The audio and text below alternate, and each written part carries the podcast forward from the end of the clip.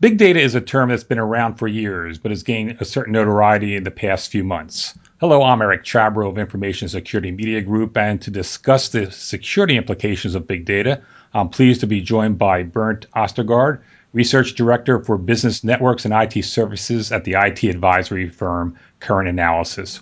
Welcome, Bert. Thank you. How do you define big data? Big data in the security perspective is really the ability to bring a huge amount of, a huge volume of data into a coherent analytical framework.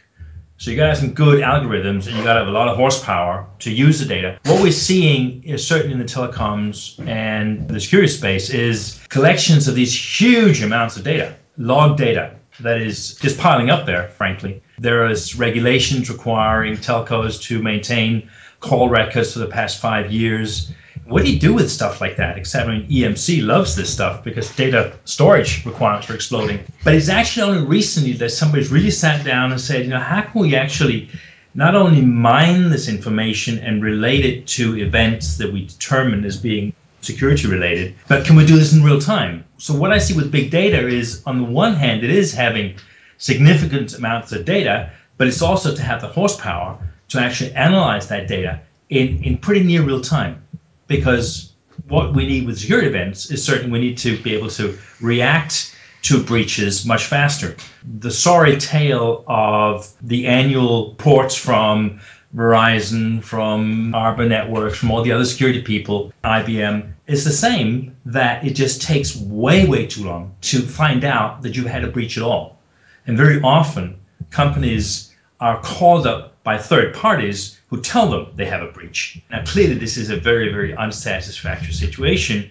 And I think that is where big data comes in, because it provides the ability to respond fast. And frankly, it provides that ability way beyond the means of any single corporate customer. I'd even venture to say, you know, huge companies like General Electric or, you know, really mammoth behemoths in the I T space, they don't have all that real-time data that's happening on the internet. They don't have all those other customers who may be susceptible or experiencing attacks. And this ability, the managed security service providers, the M S S Ps, to get all this data together and look at it and relate it to the compliance policies of companies is really what's creating the big excitement about big data.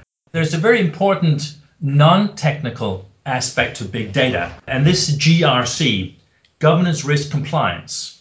You might remember that a, a couple of years back, the whole thing was about whether are you compliant with regulatory standards, and the discussion of just because you actually adhered to a specific security standard didn't mean you were secure. So what flowed from that is the whole G R C concept, that it's the board levels, it's the, it's the C levels of companies who are responsible for creating those secure environments, and they're doing that with a governance, risk, compliance process. Having that process certainly means that the highest echelons of companies now know uh, much more about their security environment that they're actually governing, and they actually made policies to regulate that.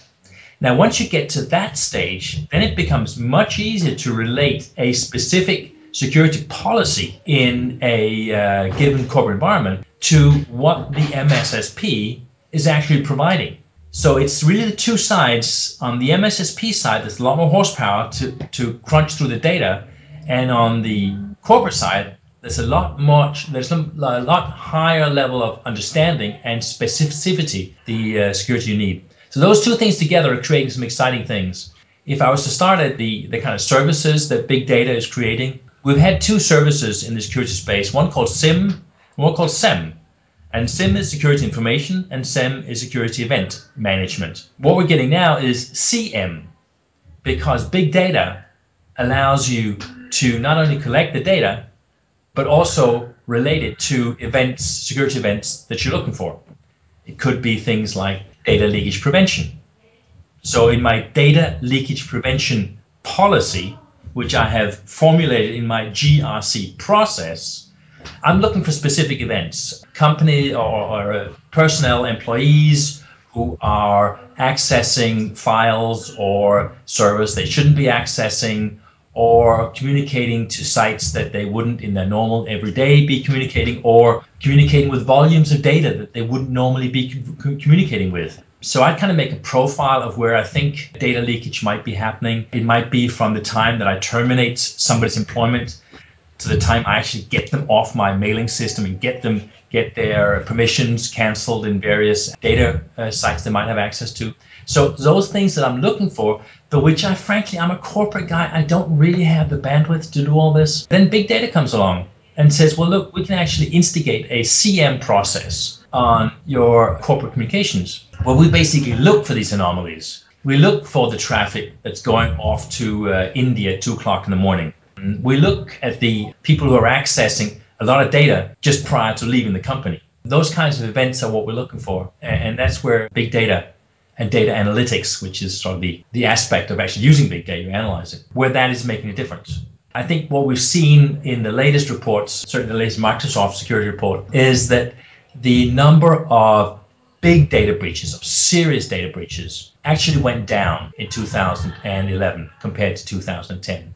And of course, I think that's that's great. You know, we're not seeing, we didn't see in two thousand eleven the theft of, of millions of credit card records. Those kinds of things are just not happening.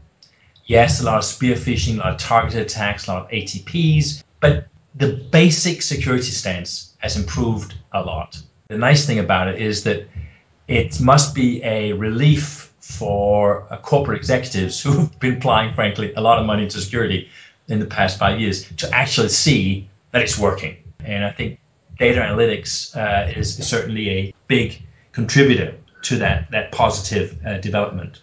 Let me go back to something you said at the beginning. You're talking about exploiting massive amounts of data to be able to identify vulnerabilities?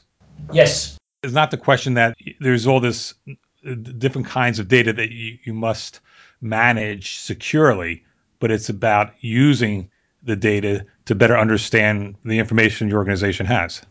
Yes. This is the core to the G R C process. You don't want to protect every element of your data structure in the same way, because the risk aspects are very different. You want to identify, where's my high-risk data, where's my low-risk data? What's my policy for the high risk, and what's the policy for the low risk? Because I know that the idea of having a perimeter around the company is ridiculous. I know that I probably am infiltrated. I probably have uh, malware in my system. What I need to do is I need to protect the data, the sources, the devices as much as I can, because frankly, the perimeter is, is full of holes anyway. People are working from home. I have uh, three or four different ecosystems that I'm part of that are accessing some of my facilities.